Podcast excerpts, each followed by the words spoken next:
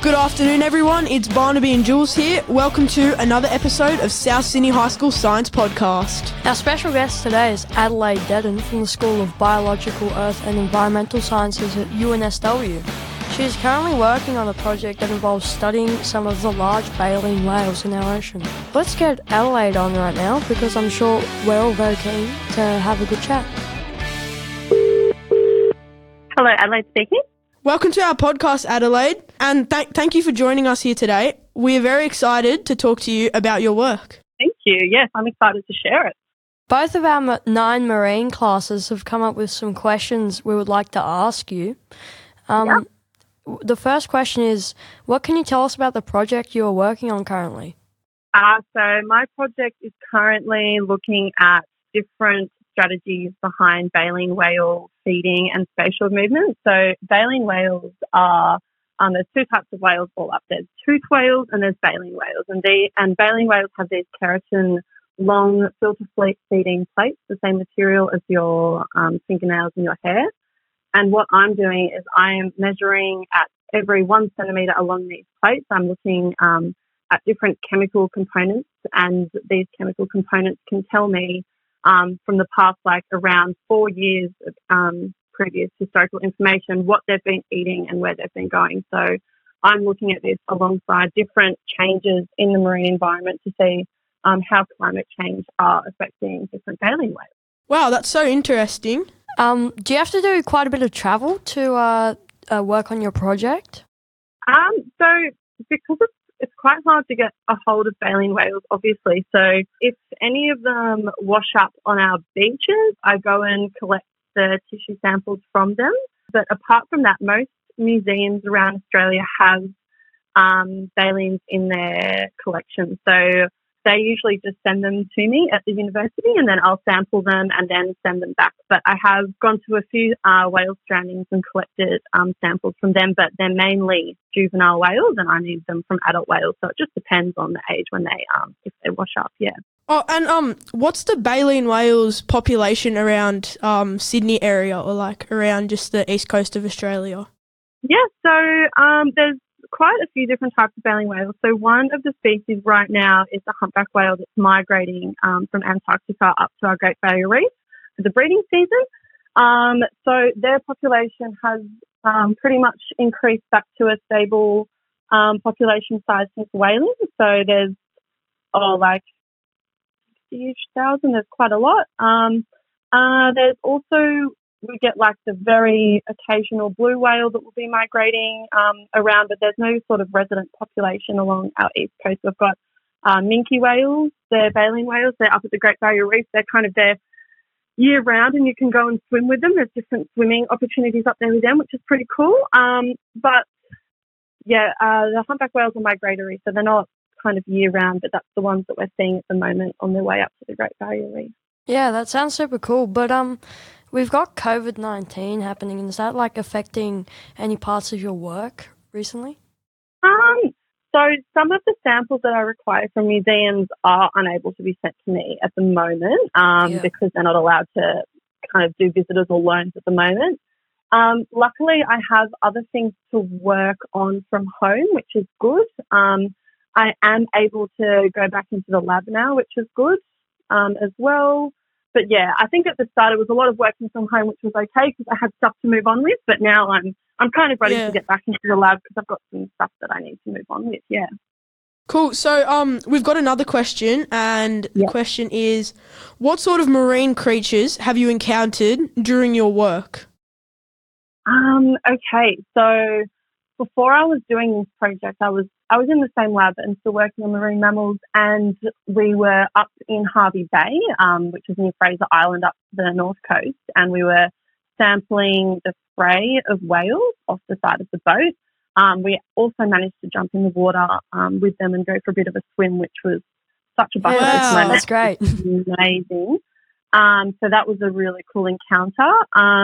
That was specifically for work. But then I also like to go diving recrea- uh, recreationally. So, you know, I've come across like smaller species of reef sharks, lots of different fish and rays, um, some turtles as well. Oh, Um, yeah, not I haven't come across any kind of dangerous sharks that people like to tell tell stories about, but um, yeah, whales were definitely the kind of most amazing encounter I've experienced. Yeah, they're so big and like massive. It must be so cool getting r- right up close to them and stuff. Yeah, and, like, seeing them from a really close perspective. Absolutely. And you'd think people would be scared, but they're just so like majestic and gentle in the Yeah. water. Like you feel completely safe with them. Yeah. Yeah, it's it's really cool when you see them jump out of the water. They just like breach out of the water. It's like yeah, It's very cool. And you can definitely like head to the like any kind of beach that you're around and you'll definitely see um see them doing that right now. It's very cool. Yeah. So um, where do the where, where do the whales migrate from, and like where do they go to? Um, so there's quite a lot of species of baleen whales, and they all kind of do different things. But I'll just do the um, the humpback example of our east coast Yeah. right now because that's what a lot of people will be kind of knowing about. So they're, they've just had their kind of feeding season down in Antarctica, and because it's um, turning into winter now, all their their um, their main kind of primary food source is krill, and during winter, krill um, kind of gets locked up in all the ice that's forming. So they have a massive decrease in their food availability. So then they um, the, then they start migrating up north, and this is also beneficial as they're um, giving birth up north.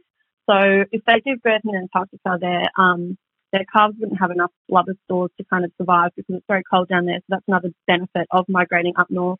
To give birth up at the Great Barrier Reef, there's less predators, there's less killer whales. Wow. Um, there's yeah, they can kind of build the um, build and hold the fat resources, the calves, for longer um, to enable them to mi- migrate back down to Antarctica with their mum, and then they'll have that feeding season. And but also not all humpbacks will migrate every year. So sometimes it's alternate years. Um, we're not kind of too sure what's kind of driving that yet, but that's one thing that I'm also looking at. So, do krill live up north, or what? What sort of uh, things do the baleen whales eat?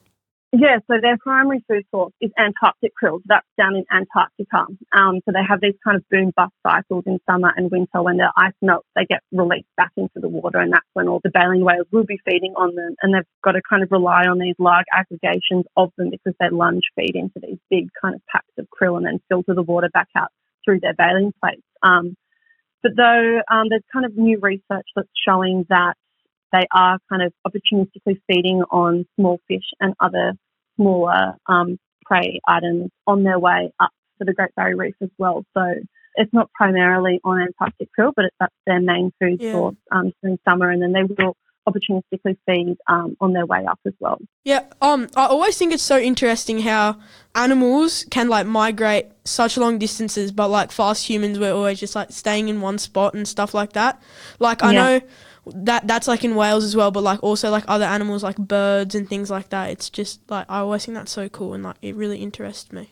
Yeah, it's remarkable because they are mainly fasting for, you know, five months at a time sometimes. So they've got to eat heaps to build up all these fat resources that they can kind of live off for up to four months at a time. So yeah, it is it's quite amazing. They have all these physiological of processes in place that enable them to do that. That's that's so cool. Um, Mm. another question that we have on our list here, um, that one of our students have asked, uh, do you have a favorite marine creature? Oh, that's tricky. I do like I I do feel biased towards whales, and I do feel Yeah. like I need to say whales are my favorite marine creature. I also love otters. I think otters are just adorable, and they have such cute personalities, and they're so likable. Um, Yeah. so yeah, I do. Otters are a very they're a hot second, I think. Yeah, okay, that's so cool. Mm-hmm. Um, ha- have you seen firsthand the effects of pollution on sea life, m- more like uh, whales, or the work y- you've been doing? Yeah, I I have come across um, marine pollution, as in I'll go with plastics. I have seen um, I have seen animals entangled in plastics. It's quite devastating to see. I've also seen if I've gone to a whale washed up, sometimes there are bits of plastic, you know, in its mouth.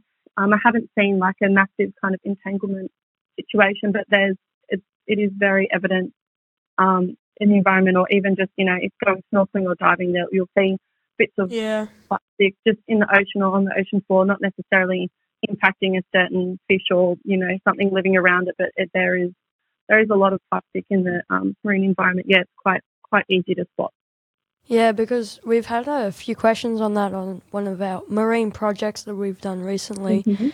And we, we've watched a, a lot of videos containing the evidence of the pollution that's been happening. So, Yeah. uh, yeah, thanks for that. No, Um, okay. Yeah. Also on that topic, um, I've been snorkeling a few times and seen like you know those little bottle, those like little plastic rings. Yeah. Um, they're like on the on underneath the caps of the bottles, and they usually come off. I've seen um like fish, st- like one Yeah. on like around a fish, and it's like obviously like stunted its growth, and like it was it, Yeah. it looked like quite an old fish because there had been there was like lots of um algae around the thing, around the Oh, um, yeah. bottle cap, and it like it really just was it was a for a few years ago, and it just it Mm. really like opened my eyes to like what's actually Yeah. going on with the uh, the world's plastic and like what Yeah. um, pollution is actually and climate change is actually doing to our um world, our planet. yeah. Yeah. It's, Yeah, it's definitely becoming more of a kind of issue and it's becoming more obvious to kind of everyone to see. Yeah. Yeah, well, it can certainly affect, like, uh, sh- surely some jobs that will happen in the future, especially yours, where these whales, they won't be existing due to all this pollution and uh, this climate change going on. Yeah, it's it's it's hard to kind of know in one way because we're like um, like the research that we're doing is so important to kind of prevent this from happening Yeah. um, and kind of know how they're responding to different environmental changes um, within the ocean.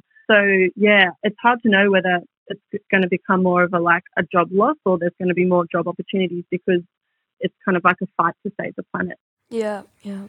yeah, and um, I also um, I know that whales are actually helping climate change because I'm Yeah. pretty sure don't they bring up they bring up the um plankton and stuff off the bottom and that like sucks some of the like the All the carbon mixing, dioxide out. Yeah, they're big. They they take in a lot of carbon and they yeah Yeah, yeah, it's, that's even more of a reason that I wanted to work on them as well because they have such a great environmental impact. Yeah, we need to protect these. Another question that we have is Have you ever been in a dangerous or even life threatening situation due to your work?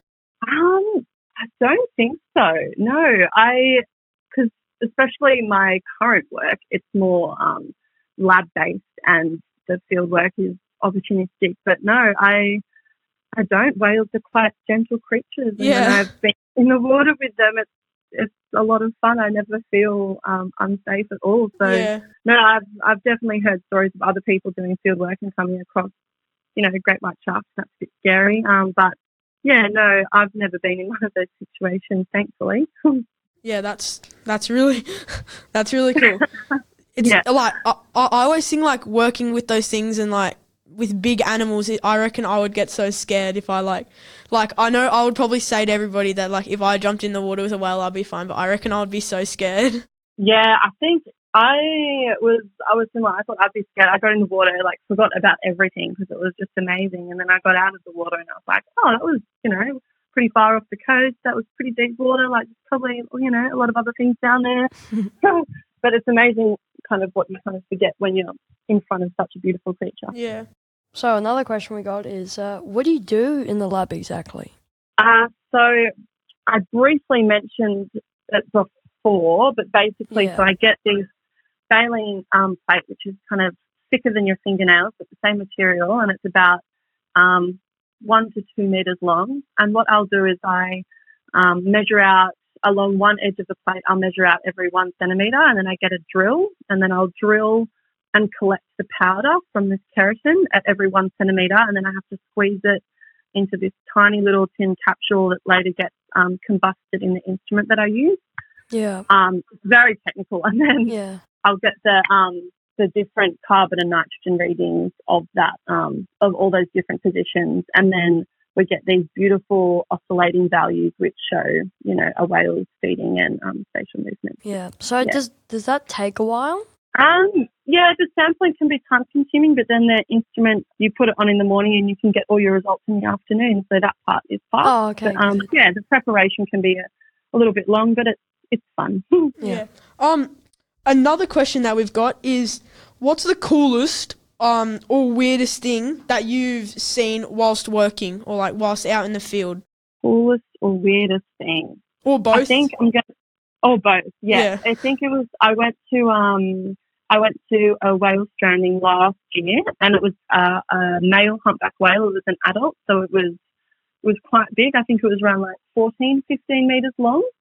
Um, up in Newcastle, and the way that they have to get the whale out of the water um, was with these two big excavators, um, kind of rolling the whale up the beach, and it was it was it was confronting Yeah. to see, but at the same time, a lot of animals kind of just naturally die, and it it seems to be get a bit of hype from the media when whales wash ashore, but it's a very natural thing that happens, and as humpbacks have increased their population size since whaling, it's quite normal that we're going to see more and more yeah. um, whales wash ashore as their population has increased. So it was a little bit confronting, but it was quite incredible to see it, that up close as well. Um, but yeah, that was quite, it was weird, but interesting to see, I think. Yeah, 15 meters long. That must have been pretty old. It was, yeah, we, yeah, Or yeah do like, definitely an adult. or, or or do some just like grow bigger than others? Or No, they'll kind of, they'll hit kind of like their biggest size, which is usually around that, and that's kind of, they'll stay that Oh, yeah. yeah. So another question we've got is, uh, what made you decide to get in this line of work? So in high school, I was actually doing lots of creative subjects. I wasn't doing science at all throughout my high school schooling. And then at university, I didn't really know what I wanted to do. So I did a Bachelor of Science and a Bachelor of Arts because that kind of encompassed every possible career option that I thought I would want to do. Yeah. And then about one year through my degree, I kind of liked the science side of things a bit more, and I was picking all these marine science electives because I was enjoying them. And then we got onto the marine mammal side of um, subjects, and I was like, oh, this is definitely something I want to do. So I ended up dropping my Bachelor of Arts and just pursuing the Bachelor of Science so I could do a, um, an honours year on top of that, um, which was the same amount of time as a double degree. And then um, after doing my honours, which was working on the southern elephant seals, I wanted, knew that I wanted to be in research, and that kind of required me to go back and do a PhD. So yeah, yeah, that's so cool. Mhm. Um, another question that we've got. This is our last question. What Yeah. advice would you give somebody wanting to get into a career in the marine and aquaculture field? Oh, okay. I guess the first thing you need to establish would be, um, I'm kind of drawing on what I kind of went through was I needed to establish whether I wanted to do um, research or if I just wanted to do a government job. Um, and then if it is kind of like you want to do go down a more of a research field would be kind of what type of research do you want to do and have a look around at um, different universities and see what labs they have and who runs those labs and if they have sort of like you know, any volunteering opportunities that you can get involved in to see if that's the path you want to go down. And if um, research isn't exactly what you want to do, then maybe um, just have a look at marine science jobs that are available.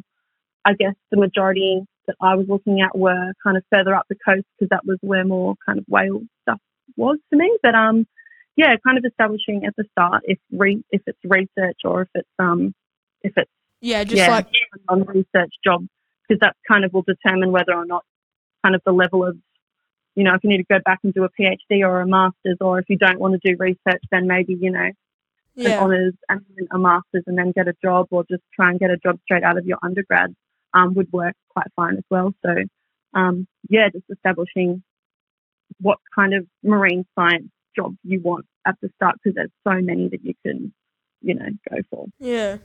Um, yeah. Thank, thank, thank you very much for um taking the time to talk to us, Adelaide. that's okay it was a pleasure talking to you Yeah, it's it's been really cool, and uh, I'm glad we've learnt a few more stuff.